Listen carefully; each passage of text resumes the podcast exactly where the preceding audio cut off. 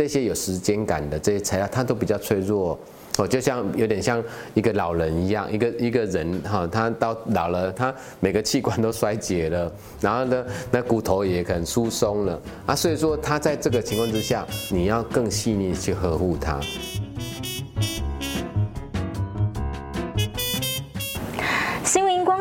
帮您画重点，Hello，大家好，我是 Nancy。今天我们持续要画的重点是呢，社会大众最近都很关注的古物议题，而相信很多人应该都很好奇，古物平常的维护还有破损之后的维修究竟是怎么样的一个工作。今天我们要特别呢跟老师哦来请教，哎，老师经手过的大案很多，最具指标性的跨国合作，也就是在马来西亚槟城的一级古迹文山唐宗祠。Hello，老师好。好，Nancy，还有各位观众，大家好。好，老师，呃，您呃在之前哦，曾经到槟城去修复他们的这个一级古迹文山堂宗祠，当时这个古迹是怎么样的一个状况需要修复？哦，那是一个非常好的一个机缘啊，因为其实呃，台湾其实在国际上面，呃，它呃，因为不是呃联合国的一员，所以说呃，其实我们呃台湾自己呃没有办法真的有那个世界文化遗产，然后呃，台湾在这二十年来。其实，在我们的一个修护、保存文化资产的领域，其实很蓬勃发展，而且在技术观念部分，也都呃跟国际上面哦紧追在后。那所以说，在呃文山堂这个案例里面，其实它是在呃马来西亚的槟城的一个世界文化遗产区。那这个世界文化遗产区，它很重要的是，它其实都是属于这种华人的建筑群。好，那在有里面整个呃建筑群有呃两千多栋的这种呃汉式建筑。那我们都知道，其实呃马来西亚它本身有呃马来人为主，然后印度人，然后还有华人。那其实真的是不同的文化。那所以说呃能够保留这么大的一个聚落群，去非常不容易。然后因为台湾在呃这种呃传统的一个庙宇保存，其实从中央到地方，大家都很努力的哦想要把它维护好。所以说，在二十几年前的时候，我们就针对这种呃传统建筑里面的这种彩绘，其实呃着力非常的深，因为彩绘是呃一个庙里面你最容易视觉看到的一种呃视觉艺术啊，所以说我们都常常讲说，诶，一间庙其实它本身就是一间博物馆，然后它呈现了，例如说有彩绘，有木雕。有剪黏，有交趾陶，还有它的建筑工艺，还有它石雕，其实都样样都展现了呃这种传统匠师对于美学上面的一个表现啊，所以说呃在文山堂它本身也是呃这种呃秋公司啊，他们的公司就是呃公祠啊，就是我们的公祠啊，就是呃祭祖的地方。那它也是呃，在马来西亚文山堂里面，呃，它是一个非常重要的一个呃保留的一个史迹。它因为它本身也超过一百五十年了。那这个一百五十年的一个呃建筑体，我们应该会觉得在台湾，呃，一百五十年它应该会被整建啊、整修啊，或是因为呃天灾人祸啊都会一直改变了。可是，在那边我们就发现。它每个东西几乎都保留了一百多年前的个风貌，然后，呃，这个条件，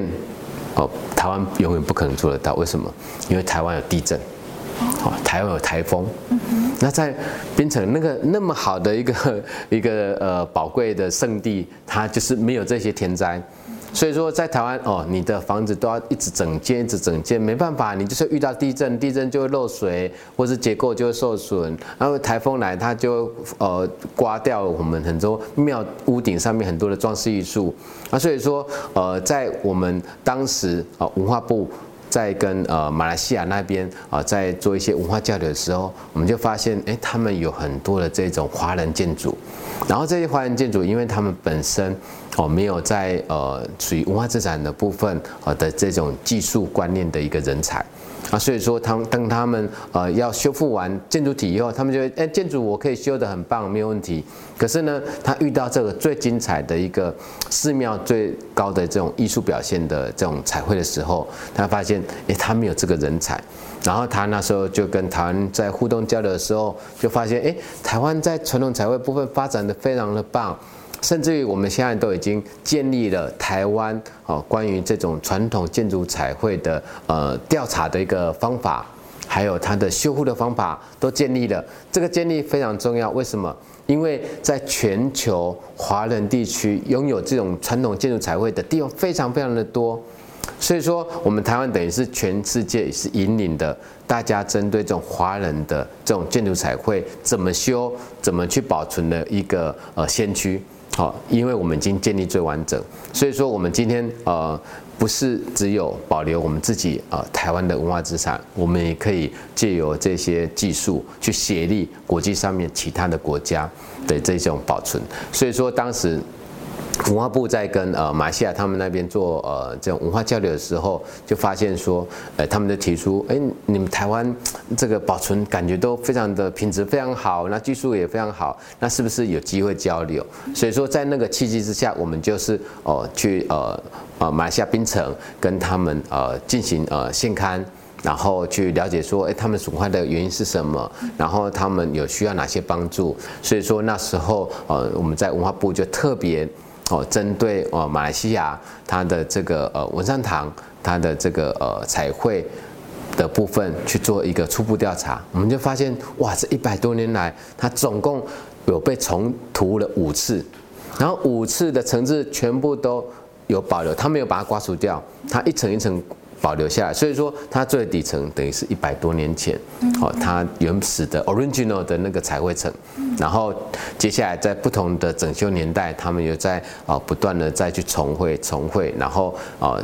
等于是堆叠的这个呃不同的一个时间感的这种彩绘，甚至于是风格是完全都不一样的，也不同的匠师。啊，所以说我们呃检测完就发现，哎，我们台湾可以。去帮忙可以去做得到，那我们还是有一个呃，对于呃文化资产，它是属于呃全世界国际上面都一起守护的一个概念。所以说，我们不是去帮他们修他们呃世界文化遗产区里面的彩绘而已，我们是也同时培养马来西亚那边的人才，还有台湾这边的人才，两个一起培养完以后，再到现场。直接上架，直接到现场去做实习工作，让他们从实物里面直接去学习说，诶，我要怎么样去保存这些呃彩绘啊？所以说，呃，我就觉得很棒的一个经验就是说，呃，我们台湾啊，不只是产出了我们这些文化的实力，而且我们建立了一个很好的一个呃友谊。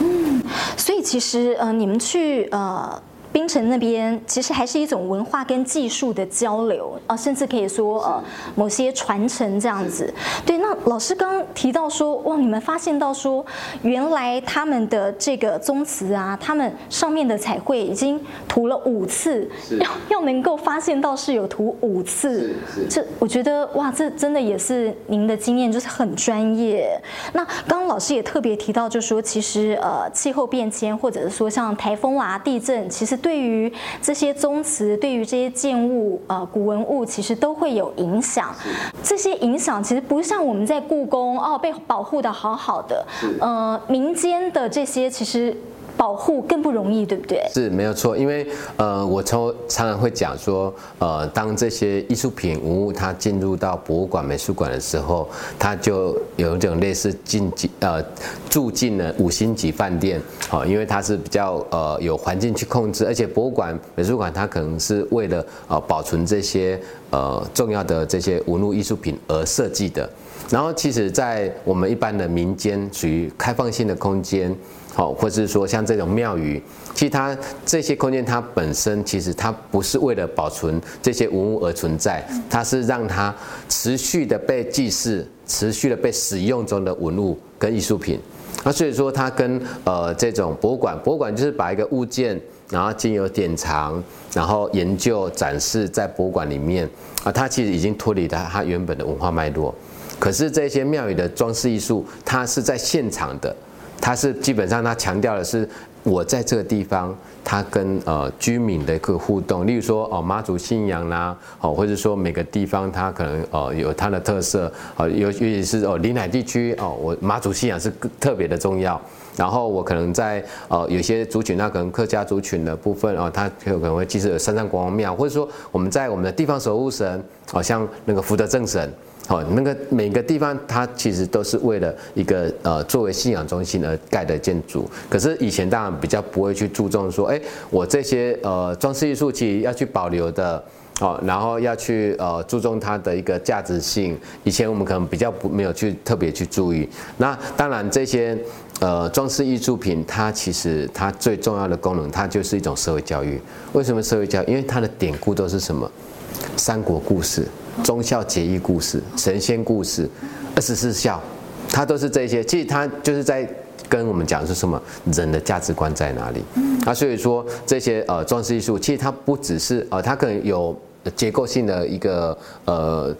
作用。那它可能有一些呃呃作为建筑的作用，例如说像门神，哦，门神它呃就是一个门嘛，它是我们人出入的一个一个出入口。那就算它没有彩绘，它还是有它功能啊，因为它有一种安全性的一个防护。那当然，人类进步以后就会希望说，哎，这它不只是门神啊，它把门神的概念把它具体化，变成哦两个呃可能武将啊在那守护的这个建筑物。那其实这个都是。呃，呈现了人的一个呃细致文化的一个一个表现啊，所以说其实呃这些呃装饰艺术这些文物，其实它跟博物馆是非常大的不一样的。嗯，但老师提出了一个呃很棒的观念是，就说我们常常会觉得哇，摆在这个博物馆的国宝啊，我们要格外的这个呵护保护，但其实民间的这些呃古文物啊，呃呃古建物，它其实跟我们的生活更是常常接触息息相关的，我们一样也是应该要好好的珍惜这样。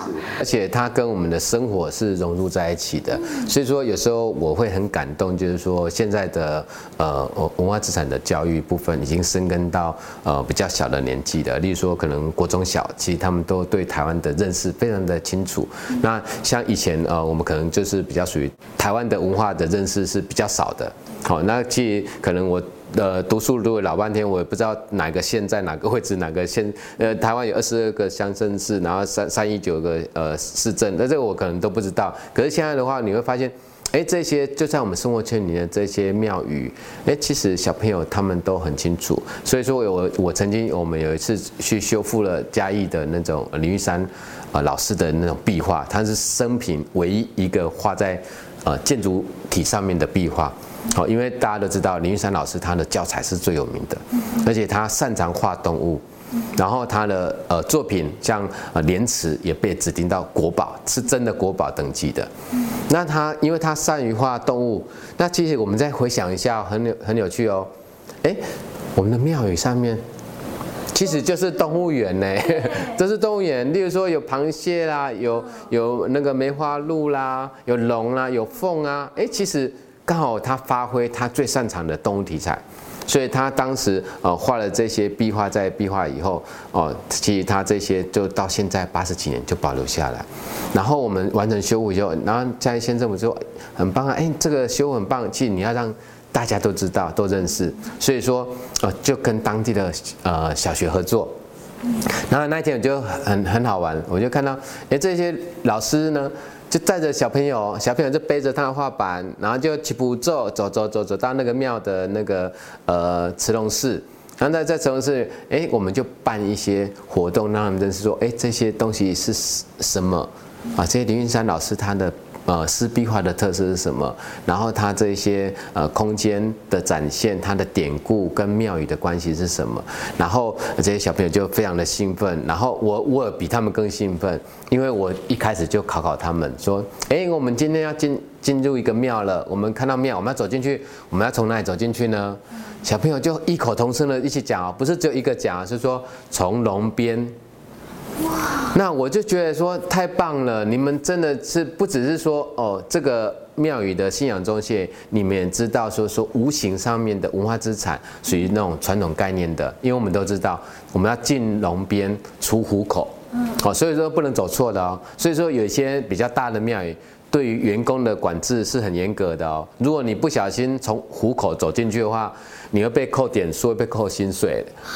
所以说他们就是为什么要这样，是让你知道，呃，维持着，其实它还是有一种无形的价值。那这种价值其实是它是很容易断裂的，你没有一个延续的话，哦，其实它很容易一个世代它可能就完全消失掉。那所以说，其实呃，在我我刚刚讲的案例里面，我就说，哎，其实台湾的这种文化资产，因为台湾的文化资产的一个守护，它其实不能只有专家学者。他不能只有修护师，不能只有这些呃呃宗教的研究者，他还需要是公民的整体的一个参与，这样台湾的文化资产才能够整体的提升。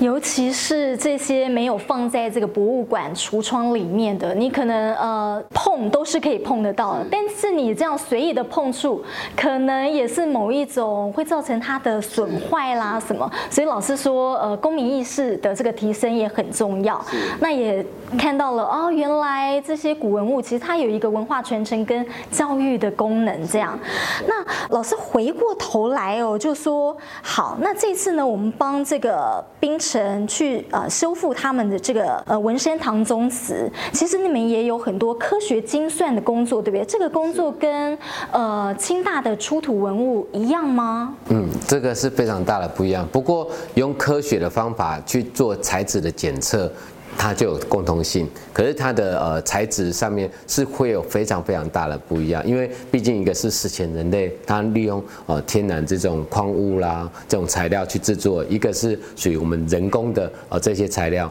那其实，在文山堂里面，我们发现从最早的属于呃你的颜料就是属于要矿物性的，因为那时候没有工业化之前，你都是矿物性的啊，所以说从矿物性的材料，然后到眼睛，眼睛到现代的呃漆料。哎，都不一样，所以说发现对，所以说不同的层次，它等于是也是一种哦，不只是颜料的一个发展史，也是人类工业生产的一个发展史啊。所以说呃，科学的检测部分，我们也是呃，例如例如说，我们呃，怎么知道它层次是是哪个年代？好，那我们就去用红外线去搜寻，就像那个刑事侦。侦查小组一样，好去找那种，或者像那柯南一样，就去找找一些呃那些枝微末节，或者藏在呃一些细节里面的这些现象，那我们就会用红外线去找到，哎，有落款，好，那落款其实我们看不到了，眼睛肉眼是看不到的，所以它就要借由红外线这种比较长波段去穿透我们的这些污染层，然后看他他落款的年代，好，或者说他写的哦作者。或者是说他典故的名称，好，因为这些现象其实我们如果说用一般的相机去拍都拍摄不出来的，对啊，甚至于说我们呃知道它的年代推推估以后，那当然年代推估你也是可以从口访什么，可是问题你现在可能没办法那么容易访问到一一个一百多年前的人吧，啊，所以说你只能说科学来做科学的辅证，然后让我们知道这些藏在。文物里面这些彩绘里面的这些呃属于有历史价值的一些呃证据，哇，就是很像老师刚刚讲的，像办案，柯南办案，你要抽丝剥茧，然后去了解哦呃，呃原来最底层的这个材料啦元素呃是什么这样子。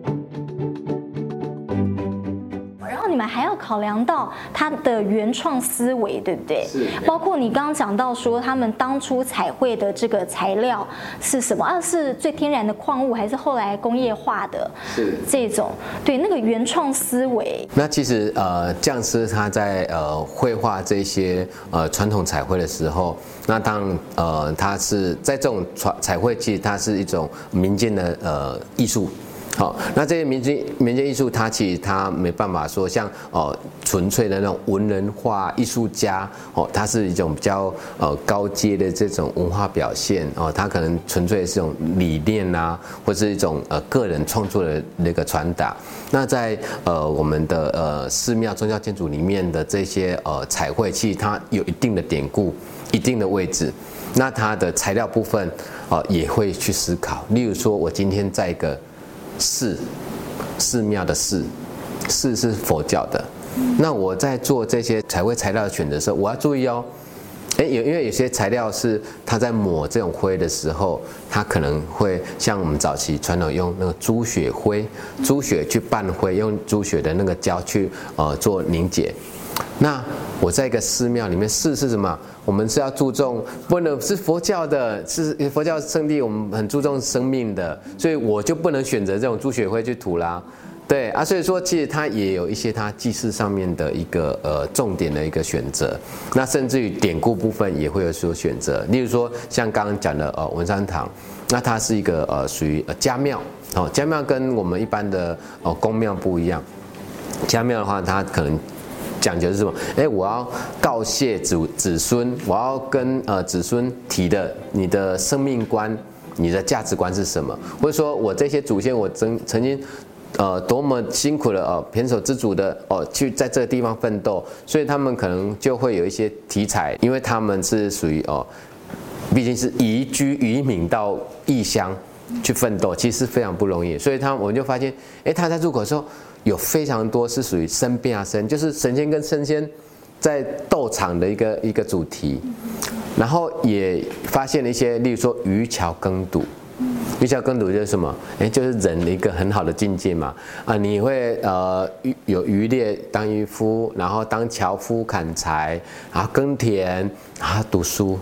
好，这是一个人的一个一个非常呃悠闲自在的一个境界。然后我们也发现，然后它有一些主题，例如说，我们一走进去，发现它的大美，就是一进去看到那个彩绘，哦，它是西西王母娘娘，大家众仙来祝寿。哦，所以说在民居里面，哦，我们发现它这个题材的分布，它的一个隐喻的一个内容，其实都是匠师他要利用他本身很好的学学养，才能够去呈现的。甚至说，在台湾早期的这些匠师，他本身，哦，我常有点开玩笑讲说，哈，一般呃文人就什么琴棋书画嘛，哦，哦，都会样样通。那这些匠师他其实都是比较辛苦的一般人，那琴可能没有机会去学，因为这是娱乐性的。好，书画他们绝对都会，甚至于诗词的制作、诗词的学习，这怎么写诗，这些传统的匠师他们都会。所以说，他们既很常跟一般的文人在交流，只是说他们的一个呃发展发挥他美学的场地是在这些寺庙里面，哦，不像呃刚刚讲的哦这些呃纯粹的文人画或是属于艺术的一个涵养的一个一个自我充实而已啊。所以说，其实在这两个角色，你会发现呃虽然就是一个好像是刚刚讲的比较高阶的这种艺术表现创作，那一个是属于在民间。给大家社会看的这种呃呃传承的一个工艺啊，其实它有很大的不一样。所以老师不同时代的那个修复观念也不一样，而且甚至不同阶层的。是是。因为我们都希望说修复其实不是说要把它修到很新，其实是要去思考到它的原创思维，呃，希望能够保存它的原汁原味。但是啊，在国外哦，我们从这个典藏艺术提到的这个例子，发现到说修到面目全非哦，就是有一个收藏家呢，他花费了一千二的欧元，折合台币是大约四万。元，然后故人呢，把一幅十七世纪的画家呃穆里罗的这个作品啊，叫做《无垢圣母》，要呃加以清洁跟整修画框，但没想到呢，那个脸啊，整个感觉是重画了，变成另外一个人。对，像这个部分，老师怎么解读？是，所以说，其实，在国际上或台湾，其实我们都会一直面临到这种呃哲学跟修复伦理的一个讨论。那其实呃这几年来。因为是在台湾哈，也有发生很多暗场的一些事件，所以说从中央到地方到学界，也呃开始呃很认真的面对这些问题，呃要怎样去做讨论，然后让台湾的整个文化资产保存的概念更加提升。那例如说呃刚刚所提的一个案例来讲，就会比较像早期我们保存的概念，就是说，哎，你一个东西坏了，哦颜色不不清楚了，那我就是把它重新把它画一次。可是我们现在会发现，哎，不对啊！你画了以后，你就那个时代性的美学就不见了。所以说，为什么我们现在要去花费更多的时间，甚至更多的经费？那个经费是比画一个新的彩绘、做一个新的艺术品更加昂贵的哦。那为什么要花费那么多时？因为每个时代它受到美学的观念其实完全啊会不一样。例如说啊，在啊传统匠师的领域，诶，我们都知道中国绘画它的一个意境，它讲的是意境，它不会像呃东方去注重啊西方去注重什么空间。解剖学或是那种呃物理的正确性，我们就比较重意涵的，所以我们强调什么？诶，留白的部分很重要，留白它就是一个一个意境的空间。那西方它就诶，我要透视学啦，一点透视、两点透视、三点透视，其实这个美学完全不一样的。所以说，当早期的这些匠师。他们的一个创作的一个美学，其实它还是比较属于东方绘画的一个系统跟美学。然后在近年来，你会发现，哎，大家已经受到西方艺术美学的一个陶养了。所以说，他可能学这像是学过画石膏像，学过解剖学，学过空间学，学过色彩学。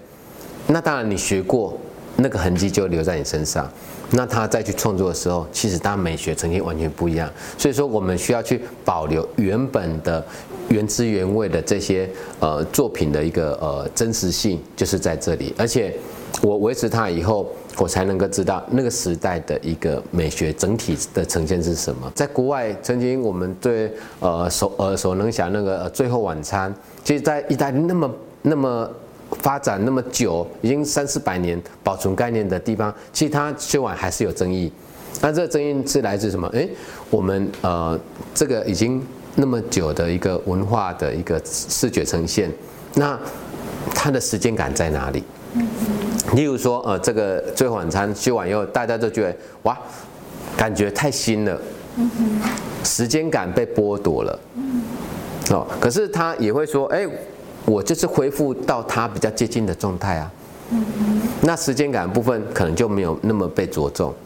那这个时间感的话，我们有时候就会在我们的那个呃保存修复，我们会称它是什么？我们叫它 patina，patina 就是我们讲，我们把它翻译成古色古香的古色。好，就是说你修完一个几百年的东西，那它是不是还能够保留一下？哦，它不是原本的色彩那么鲜艳。哦，它可能呃在呃整体部分没有那么多的填补到非常的完整。那如果我们能够利用恢复到它的真实性，或是维持它的一个协调性为主，而不要去做太多的改变。可是不要做太多改变，其实它的时间会非常非常的漫长。对，对，老师刚提到就说呃修复的那个经费呀，呃。像刚才呃，我们提到说，好，这个十七世纪的画家的这个作品，然后呢，花了是呃台币四万元，这算少的，对不对？其实有一些是百万甚至千万吗？为什么古物修复要花那么多钱？因为古物它需要，就像我刚刚提的，我们在呃就做修复之前，我们要先做调查，嗯，我们要先了解他的身体状况，他到底生了什么病，那我才有办法从。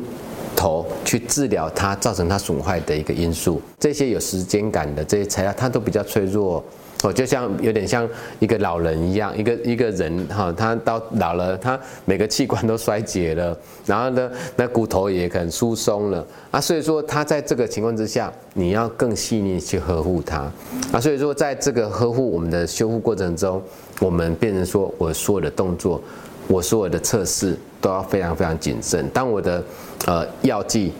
哦，在试做这些文物的时候，我要测试到它是安全的，不然有可能我药剂过重了，怎么样，就把它整个都清掉了，就消失了。好，所以说这个过程中，它要很多的人力，哦，它也是我常常讲说，它是个劳力密集的工作哈。那所以说它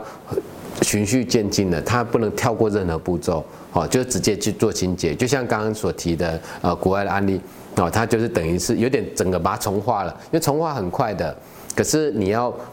逐一的维持它的原本的面貌，去维持它的古色古香，其实是非常的困难。所以讲到考古考究啊，为什么就是你们的修复工作哇，都穿的好像跟那个医生一样，而且你们有很多的规定，就是呃要穿不能穿拖鞋进到你们的修复室，这等等的规定，为什么？啊，因为其实呃我们在工作的部分还是有它的我们讲的治安卫。就职业安全卫生的部分，例如说我们用到药剂，所以我们的空间就要那种负压系统，要把这些药剂抽走啊。第一个也保护人好，第二个对文物来讲，我们也避免哦它有一些呃残留药剂的问题。那所以说哦我们在服装部分哦，我们例如说啊第一个啊你就是要把自己先清干净啊，例如说你会看到我没有任何的手表。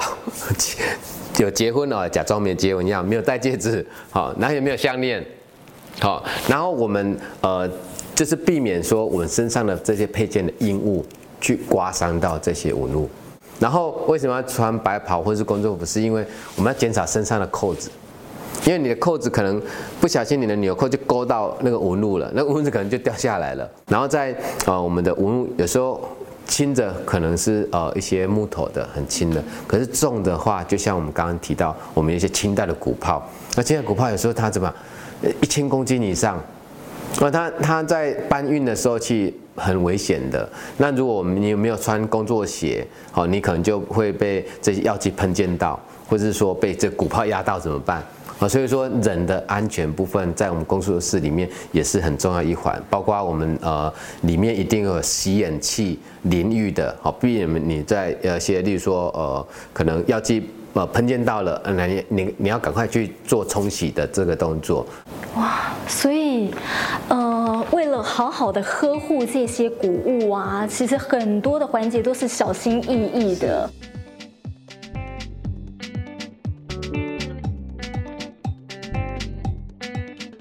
老师其实从事这个工作已经超过了二十年，我就很好奇说，老师，呃，您原本是做怎么样的工作？因为您原先是呃本来就是美术专业，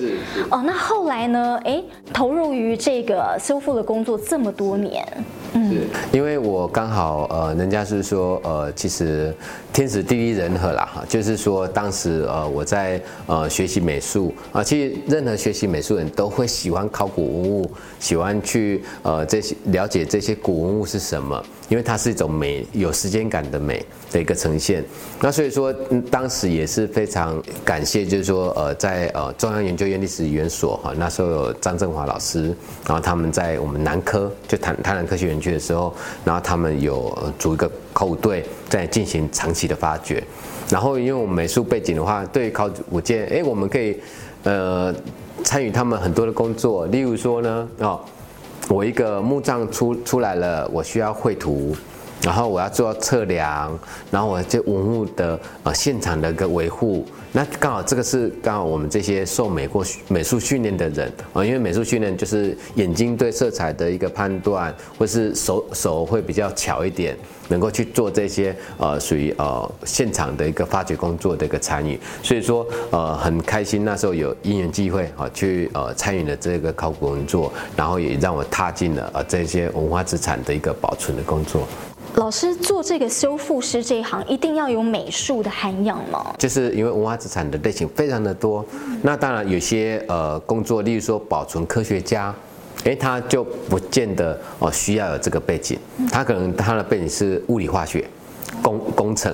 或是土木啊，可能是这个领域的。那如果你涉及到你的呃物件，它需要一个美的呈现，例如说。哦，像我们刚刚讲的彩绘，因为彩绘你修补完，它还是一种呃，要一种协调性啊、美感的一个呃控制啊，或者说你在全色的时候，你的色彩要准确啊啊，所以说在你的手手操作或是你的视觉美感部分，当然我们会希望修完的古物，它还是有另外一种哦、有时间感的美，所以说有这种美术作为一个基础背景的话，它会是一个很好的一个入门。那真的有这么多的呃文物或古物需要呃修护跟维护吗？就是我后来发现说，哎，其实像台艺大还有几所大学都有特别针对这个有开这个系所，这一行的待遇大家也很好奇。嗯嗯。哇，这个是一个秘密了，这个是蛮有趣，而且也是呃这个领域其实呃文化资产保存现在已经是一种显学了哈。然后呃因为不只是呃。呃，政府重视，其实这个重视是来自于哈我们这整个社会的一个公民的一个认知提升了。因为任何东西，就是你对它的认识，对它的价值有一定的认识以后，你才会知道说，哦，你需要投入很多的资源。那其实在，呃台湾的一个真正的文化资产的保存的一个契机，其实是来自于九二一大地震。好，因为在九二大地震以后，其实呃全台那时候就针对啊这我们要去保存这些文化资产的时候，有做了一个非常大的盘点。例如说，当时教育部他就已经有有所规划，就是说，哦像台湾艺术大学，它本来就有传统工艺的这种专业能力。那在这高高价体系里面，他就可以去培养去赚，呃，传统匠师的这种传承的部分，好，因为你还是要有人去做啊，而、啊、要人做的话，当然你要培养才有办法去，呃，有这些人力，呃的，呃提提供到我们的需求市场。然后当时的云林科技大学，因为它是以呃这种呃工科理科为主的，所以他就培养了保存科学的人才为主。然后像台南艺术大学，啊，它有一个古物所，它就培养这些后端的这些呃艺术品或文物的一个呃保存修复为主。所以当时啊其实呃在整个呃国家政策里面，已经针对这个呃人才的需求，在二十年前。就已经在做一个大规模的一个擘擘画了啊，所以说在现在我们能够一步一步这样走下来很顺利，是因为有一个上位的一个大政策去支持啊，所以说有非常多的一个暗场，其实我们现在都还是呃呃这些人力了还是供不应求。然后如果说你本身的一个呃专业能够达到能够独立操作，所以我们很多学生像以前呃研究所毕业的。他自己就可以独立开业，当一个自由修护师，他有自己的一个工作室去哦承接台湾的这种呃各地的这种寺庙的一个安场。如果以一般现在的呃薪水来讲，当然他们应该都是超过我们一般的薪水的。那当然，如果你呃可能在一般的这种私人公司，你是员工的话，那当然你的薪水薪水薪资就会比较被受限。啊，可是如果你当员工，你呃累积你的经验、资历、技术到一个程度以后，你又自己能够出来开业，那当然他薪资就比较呃有弹性，而且也会比一般呃我们的一个呃工作的薪资好。不过我想从事文化资产呃的人，他们最重要不是因为薪水，而是因为他做一件他觉得最对台湾的文化保存，还有他对于呃他自己的一个兴趣。都结合的一个工作，所以说这个我想才是他真正去投入到呃文化资产保存的工作最重要的一个因素。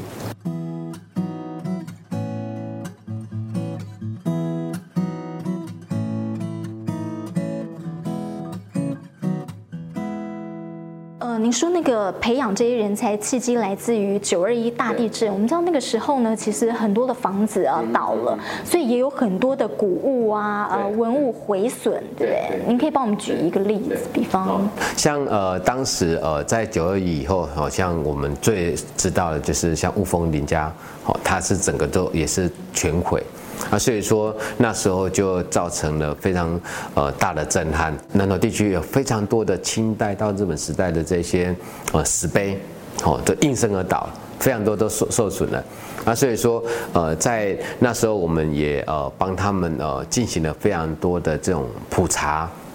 还有他们的修复工作，让他们这些文物能够呃恢复到它具有历史的一个价值。例如说一个石碑，它当然重要的不是它那个石碑的石头，而是它上面写的铭文。最重要是它上面刻的字，而不是这块石头啊。这块石头到处都有石头嘛，那所以说我们是把它放在图书文献类，只是它是刻在石头上面的文献。就像我们在纸上面写一个文献一样，啊，写这些重要的历史讯息一样，这些石碑的保存，变成说，哎，是我们去延续，啊，也是见证台湾早期发展史非常重要的一个物件。